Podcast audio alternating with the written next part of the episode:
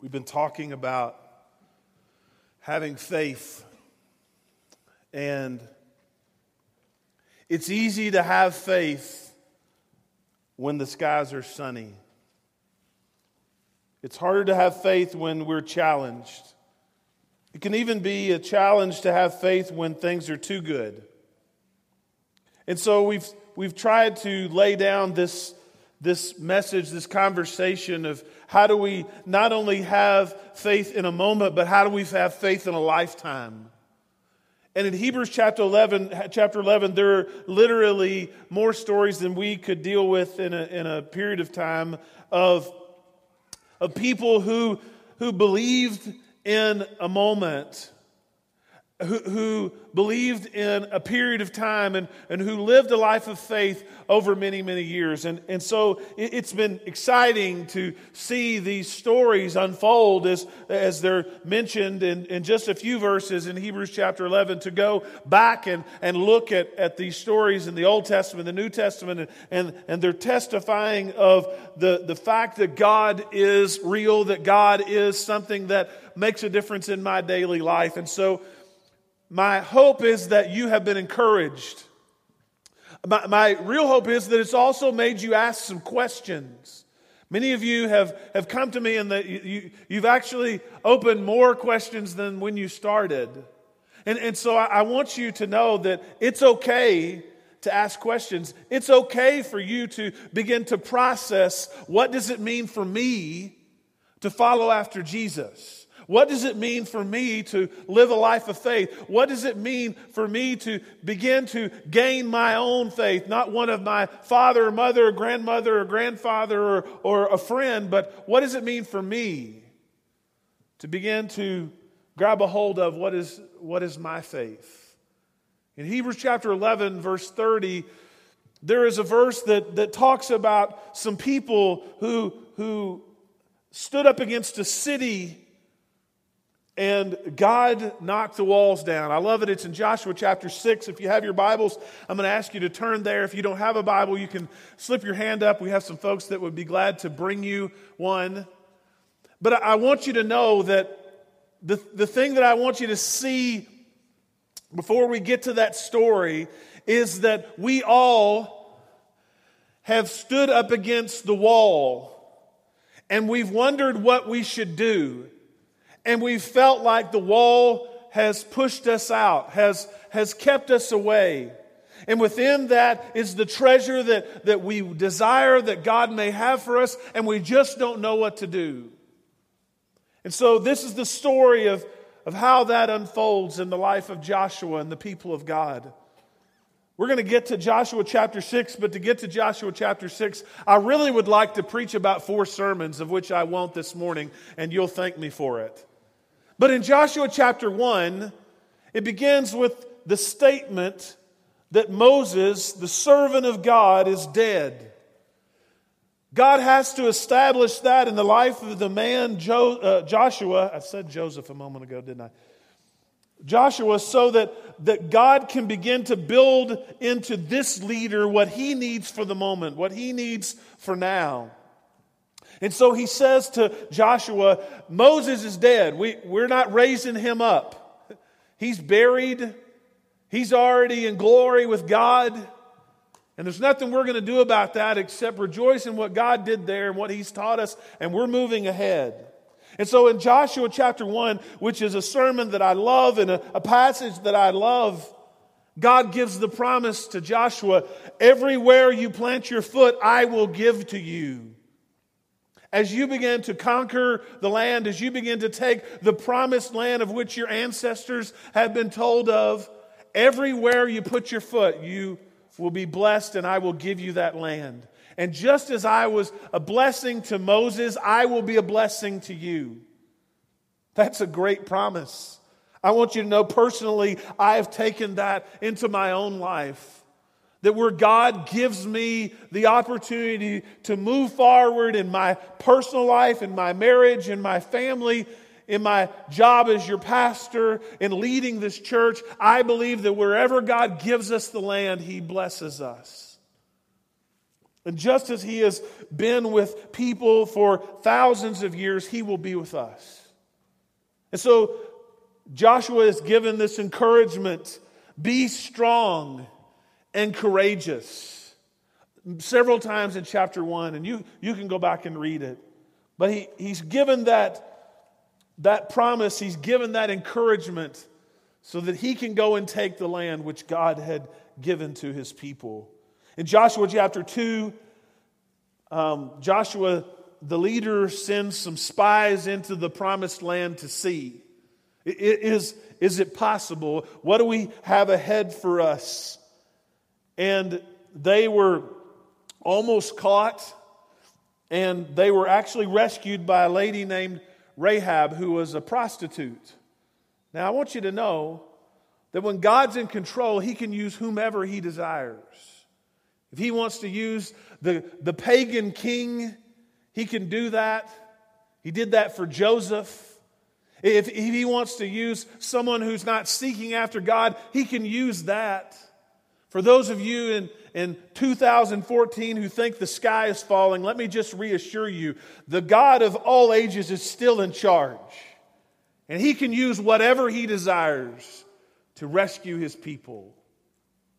In Joshua chapter 2, there is this lady who hides God's people away because she said, We saw what God could do as you crossed the Red Sea, and God parted the waters, and, and God, we, we, we are afraid. And so the spies go home with the report that it's ours for the taking. In Joshua chapter 3, though, they come up against their first real challenge. There is a raging river with no real way to cross. It is in the middle of the season when the river is at its highest. Joshua is faced with his first challenge as his leader, as the leader of God's people. How will we move across this, this insurmountable, uncrossable river?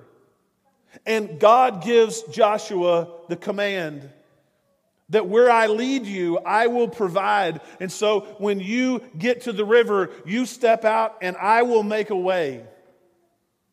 And, and it's all hinging upon the fact that somebody had to take that first step, unsure of what's going to happen, into the water for God to do the miracle.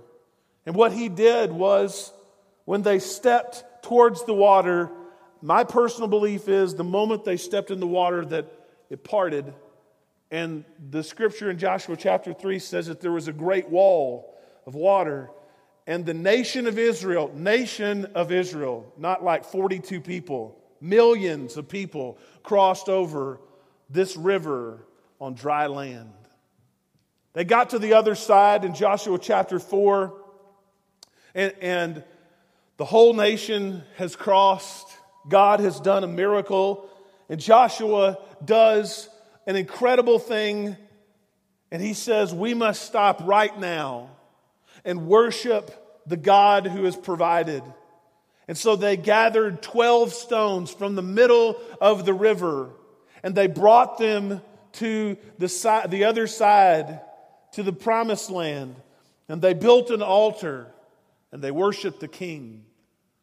And so there is this progression of, of God's challenge for them to follow him and God's people being faithful. In Joshua chapter 5, God commands them to move towards the city of Jericho. Jericho is the key pivotal place for them to begin to conquer the land. It is the most fortified city with walls that were intimidating, seemingly unconquerable. And so, as they began to see that city, the question came in their mind what will we do? How will we move ahead? What can we do to take out this wall? And I want you to know that every time that you and I come against a challenge in our life, that God has never said, I'm not sure what we should do right here. God always has a plan. It's probably not your plan. It's probably not what I think should happen. But I want you to know that God is never caught off guard. God is never having to go, hold on, let me get back to you. I'm going to go get with my team of advisors. God always knows. And so he begins to prepare Joshua.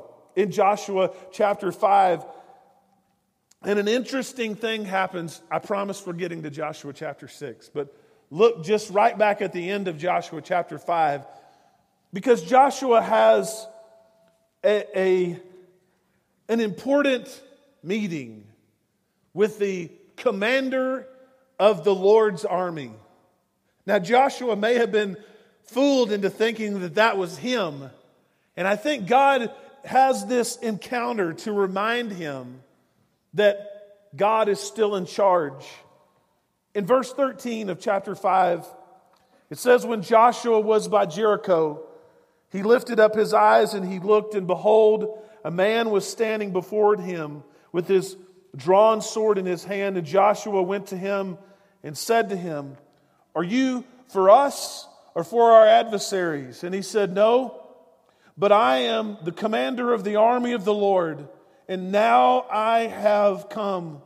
And Joshua fell on his face to the earth, and he worshiped and said to him, What does my Lord say to his servant? And the commander of the Lord's army said to Joshua, Take off your sandals from your feet, for this place where you stand is holy ground. What happened in that conversation, if I can translate it a little bit for you, is this that Joshua thought he needed to confront this military leader. And so he says, Are, are you for us or for them? And I love his response because what he essentially says is this I'm not on your side and I'm not on their side. I'm on God's side. And I didn't come to do anything except to take over because that's how God does business. And so, as Joshua recognizes that this is not an ally, this is the one that we want to follow. The commander of God's army, this angel of the Lord, says, Take off your shoes because you're at a holy place. If I could pause for a moment, I don't know about you, but many times I need to be reminded that I'm not really in charge, that I'm just following my king. And so, in that moment, Joshua was able to recognize that he needed to stop and to worship his king. Because what is about to happen is probably one of the worst military strategies ever known to man. Look at Joshua chapter 6, beginning in verse 1. Now, Jericho was shut up inside and, and outside because of the people of Israel. And None went out and none came in. And the Lord said to Joshua, See, I have given Jericho into your hand with its king and its mighty men of valor. What, what, what, what happened was that there was fear. That the city of Jericho had heard that God's people were coming. Remember, it's the nation of Israel. It's not like a thousand people, it's like a million, millions of people. And here they come and they're intimidated by the walls, and the people within the walls are intimidated by God's people. And now Joshua, he's fired up. I mean, and the people of God are, are fired up because they have followed God and they have listened to God and, and they have they have obeyed God and, and God has done these miracles. And if there's any period of time in the life of the nation of Israel when they're ready to do the unexpected and the unexplainable, it's now. And so God says, hey, look, verse 2 the city is ready to be taken down. I've already given it to you. It's the confident voice of God proclaiming the imminent defeat of this city. It's like Babe Ruth standing at the plate uh, in, in the baseball diamond and pointing towards the home run that he's about to hit. God is setting it up. He's getting ready to do exactly what he had planned to do all along. Look at verse 3. It says, You shall march around the city, all the men of war going around the city once. He's about to give the plan. And, and they're ready. They're ready to hear the plan. They're ready for God's awesome plan. And, and he says, You shall march around the city, all the men of war going around the city once, and you shall do it for six days. Seven priests shall bear seven trumpets of ram's horns and before the ark. And on the seventh day, you shall march around the city seven times, and the priest will blow the trumpets.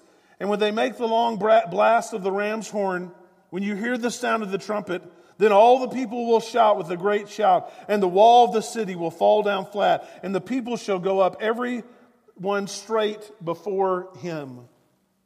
They were ready for the plan of God. And this is the plan. Some of you are in the military. I've never had the honor to, to serve in the military, but I understand enough of military conquest to know that this plan stinks. I mean, it's bad. There's no artillery, there's no plan of war. God's plan is for them to walk around the city and shut up. I mean, for real. That's horrible. It's a horrible plan. There's no way that they could, I mean, we, we could talk about, you know, okay, on, it, maybe it's psychological warfare. Maybe there's a second half to the plan that we're not seeing. Maybe the city is already intimidated and this is just going to cause them to freak out more. This is a horrible plan, except for the hand and the presence of God. If it were just left to man, this would be a dismal failure. But this isn't Joshua's plan.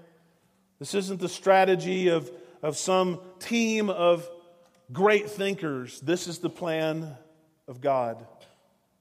So we know it will be successful.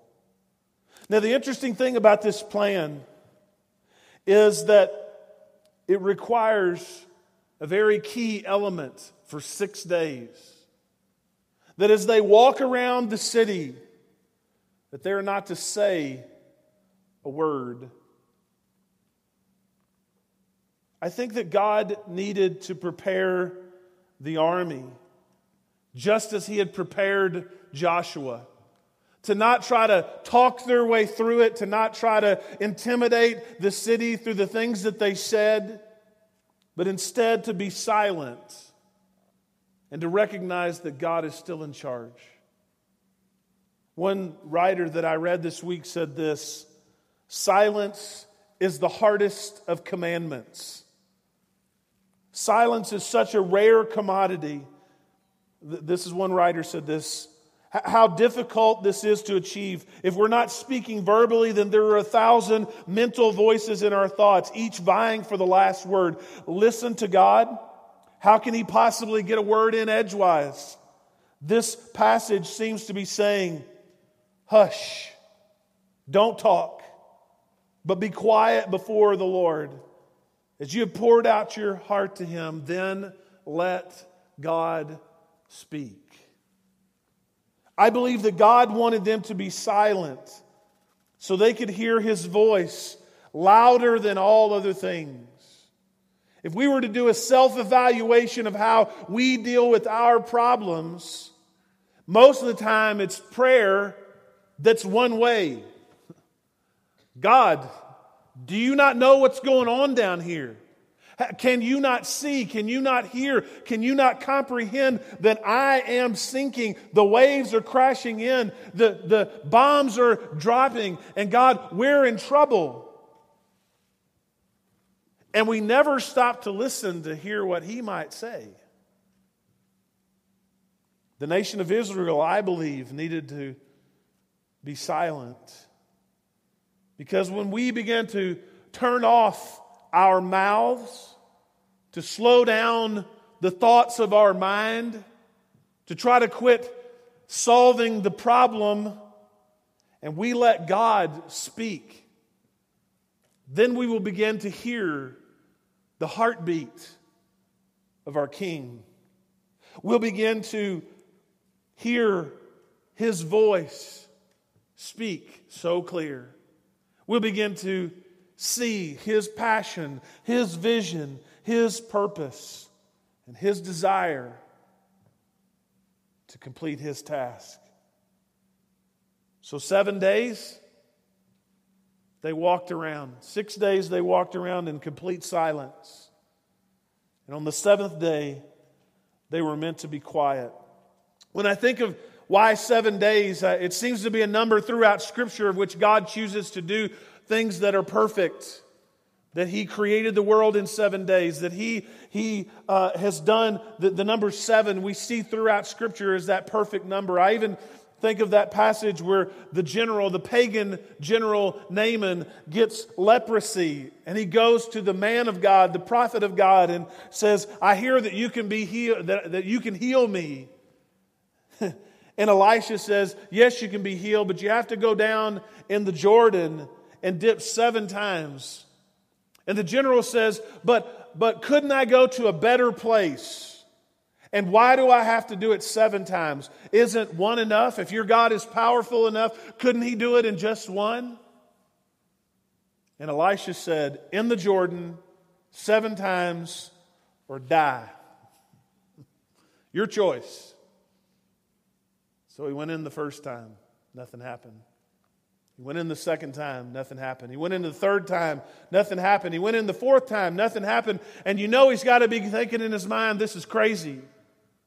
He went in the fifth time, nothing happened. He went in the sixth time, nothing happened. He went in the seventh time, and scripture says that his skin came out looking like a baby's bottom pure, better than before.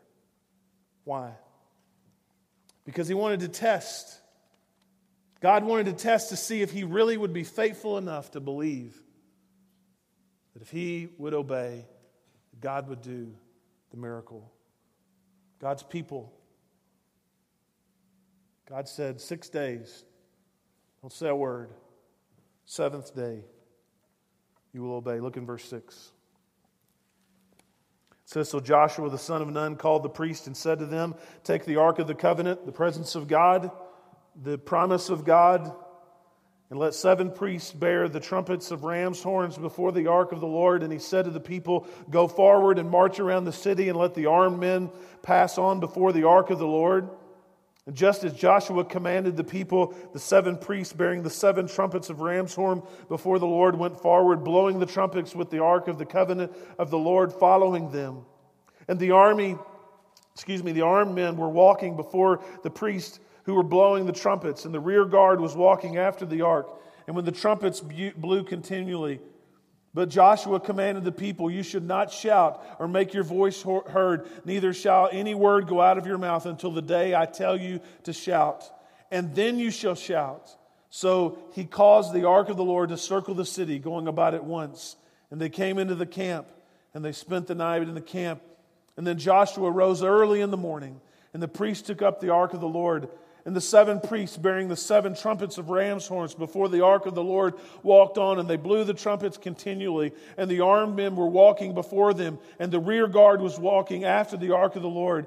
And while the trumpets blew continually on the second day, they marched around the city once, and they returned to the camp. And they did it for seven days, six days. And on the seventh day, they rose early at the dawn of the day, and they marched around the city in the same manner seven times. And it was only on that day that they marched around the city seven times. And at the seventh time, when the priests, priests had blown the trumpets, Joshua said to the people, Shout, for the Lord has given you the city, and the city and all that is within it, and it shall be devoted to the Lord for destruction. And only Rahab the prostitute and all who are within her house shall live, because she hid the messengers whom were sent. But you, keep yourselves from the things devoted to destruction, lest any of you have de- devoted them. You take any of the devoted things and make the camp of Israel a thing for destruction and bring trouble upon it. But all the silver and the gold and every vessel of bronze and iron are holy to the Lord, and they shall go in the treasury of the Lord. And so the people, listen, so the people shouted, and the trumpets were blown and as soon as the people heard the, the sound of the trumpet, the people shouted a great shout, and the wall fell down. What does your Bible say? And the wall fell down flat. So that the people went up into the city, every man straight before him, and they captured the city And they devoted all in that city to the destruction, both men and women, young and old, oxen and sheep, and donkeys with the edge of the sword. God had a perfect plan. if it was man's plan, there would have just been a lot of noise. But the seemingly foolish plan of God not only came true, but it worked to perfection. Here's what I want you to grasp from this this morning five things. Number one is this that we need to be a people who humble ourselves in the presence of God. We have to learn to trust in God. Here's what I want you to understand. If you and I continue in a pattern of trying to fix things, if we keep going in the pattern of trying to search out the will of God by our own mental capacities, if we continue to try to rescue the things that we have made a mess with, I want you to know you're going to continue to fail because you have never humbled yourself to understand that you're not in charge. And so we have to begin to fully follow and trust in the Lord Jesus we begin to see God do miracles in our midst, when we begin to see the hand of God at work, when we begin to experience His grace and provision and mercy, we engage in His love and we begin to see His power. And that all begins with the humility that we experience in the presence of our King. Joshua took off his shoes and he honored the king before he ever stepped into battle. Second thing is this that we need to be a people who are silent enough to hear from God. I'm guilty.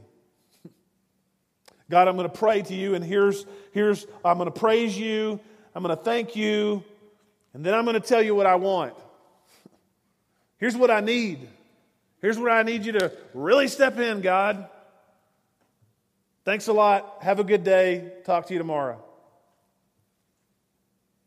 God, here's my laundry list of things that I want and desire and need. Take care of that and let me know when you're done.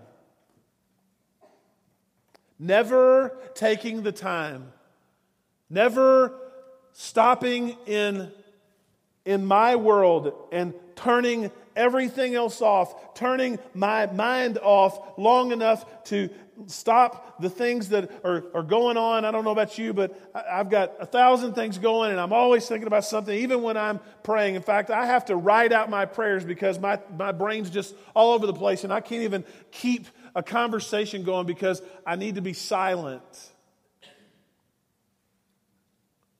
If we were ever to stop and listen we might actually hear what God wants to do. You say, I, I want to hear from God. But instead, what we do is we just dump the load on God and tell Him to let us know when He's got it done. Be silent.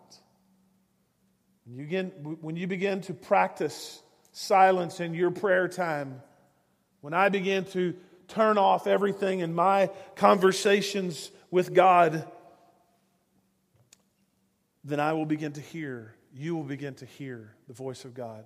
Look at it this way How would it go in your friendships, in your marriage relationship, if only one of you talked and the other one never said a word? How's that going to work for you? It's not going to be very productive. You're going to make the other person very angry because we all want to be heard. Guess what? God wants to be heard in your life. You're missing out on God's best because you're doing all the talking and none of the listening. The third thing is that you need to listen for the voice of God. When, when we are finally silent, we'll be able to hear what God may have been trying to say all along. That scares me. Does that scare you? It scares me that I've been doing so much talking that God may have been trying to speak for weeks to the issues of which I continue to bring before him. Be silent. Listen. Fourth, you need to obey. Obey the instruction of God. Think about chapter 6. God's plan. Is it crazy? Yeah. Walk around the city, be quiet, don't do anything. And then at the end, we're just going to shout and it's going to fall down. It's crazy. Except for it's God's plan. God is the God of all creation. And if He wants to use people's voices to knock down walls, guess what? He can do that.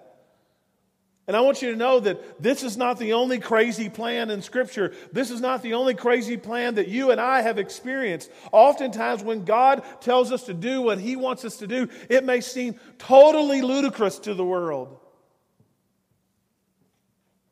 But is it best? It's always best. Is it easy? Usually not. God's plan is not usually the easiest plan. But is it worth it? No doubt. God can do it. He is able to do whatever He desires. We just need to obey.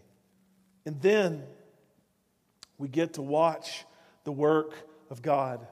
Some of you are about to begin a, a study on Wednesdays. If you haven't already signed up and you want to, you need to get on, get in on this. Experiencing God is a great devotional. Uh, whether you are uh, a, a, growing Christian and, and deep in your walk with the Lord, or if you're a brand new believer, it's a great study for you to get in, involved in. And one of the things that it says in that study is that God is always at work all around us, and He is just waiting for us to join Him in taking the love of God and the gospel message to the world. You see, God is waiting for us to stop our mess and join His perfect plan. No, it doesn't always go the way that we want it to. It doesn't always go the way that we had planned. But we know that we're not alone. Even when we're in the middle of the storm, Jesus is with us. I, I, go back to the end of chapter 5 when the commander of the Lord's army is asked, Which side are you on? Are you on our side? God, are you on my side? Are you on their side? And God says, I'm not on either of your side. I'm on my side. And I'm not here to win a battle. I'm here to take over. You know what? In your life, God doesn't want to win a battle. He wants to take over and win the war. He wants you to gain victory. He doesn't want you to live in defeat. Doesn't mean that everything's going to work out perfect, but what it does mean is in the end, you want to be standing with Jesus, not trying to stand on your own. You see, we get to experience the presence of our amazing God, and God's amazing plans are always incredible. They're awesome. But His presence in our life is even more amazing. I have some very dear friends in this world. I have some family that I love and I cherish. But the greatest relationship that I have in this life is the one with the Lord Jesus Christ, the King of Kings and the Lord of Lords. Don't ever take that for granted. Don't ever miss out. The last thing I want you to see is that when we're faithful, God blesses. Look at verse 27. After they had gained the victory, after the city has been, the, the walls have been demolished, the treasure has been taken, and God has been victorious.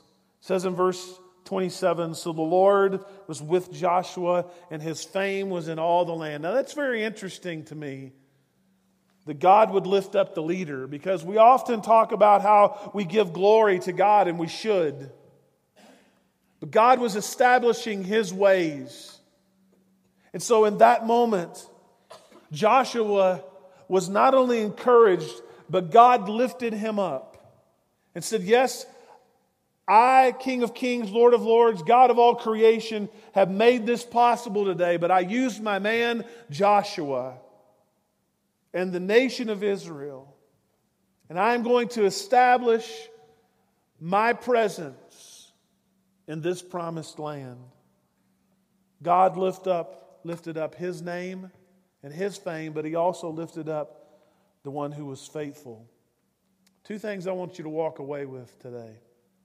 We've, we've tried to do this over the last several weeks for you and or your family to, to have some things that you can talk about, that you can package up and carry with you to work tomorrow, into your world this afternoon. Two things I want you to see. Number one is this For the follower of Jesus, I want you to understand that there is nothing that is greater than God.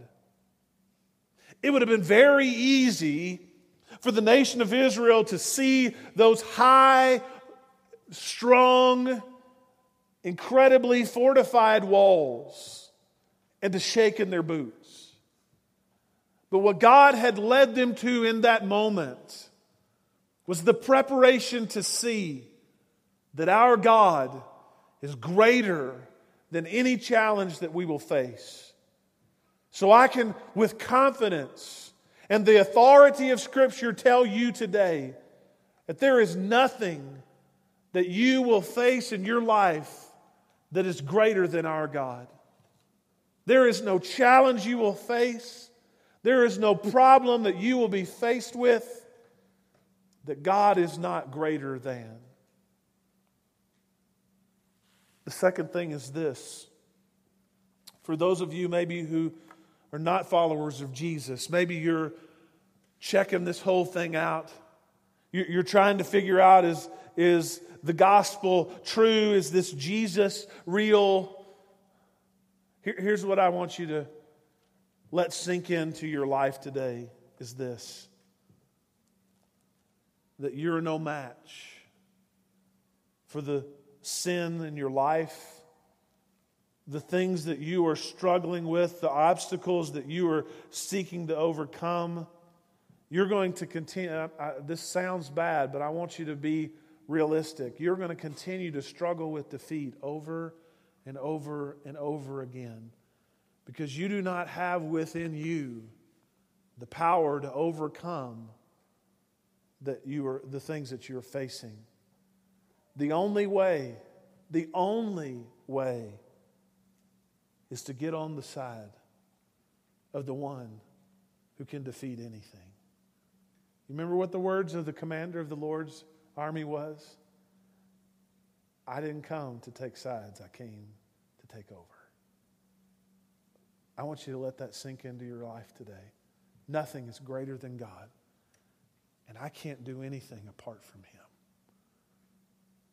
So today I want to challenge you to choose the cross, to choose Jesus, to engage in the miracles that can only come from Him, and to choose the one whose love is more amazing, more incredible than anything this world has to offer. If you're without Jesus today, you don't have to live in defeat anymore you can live in victory.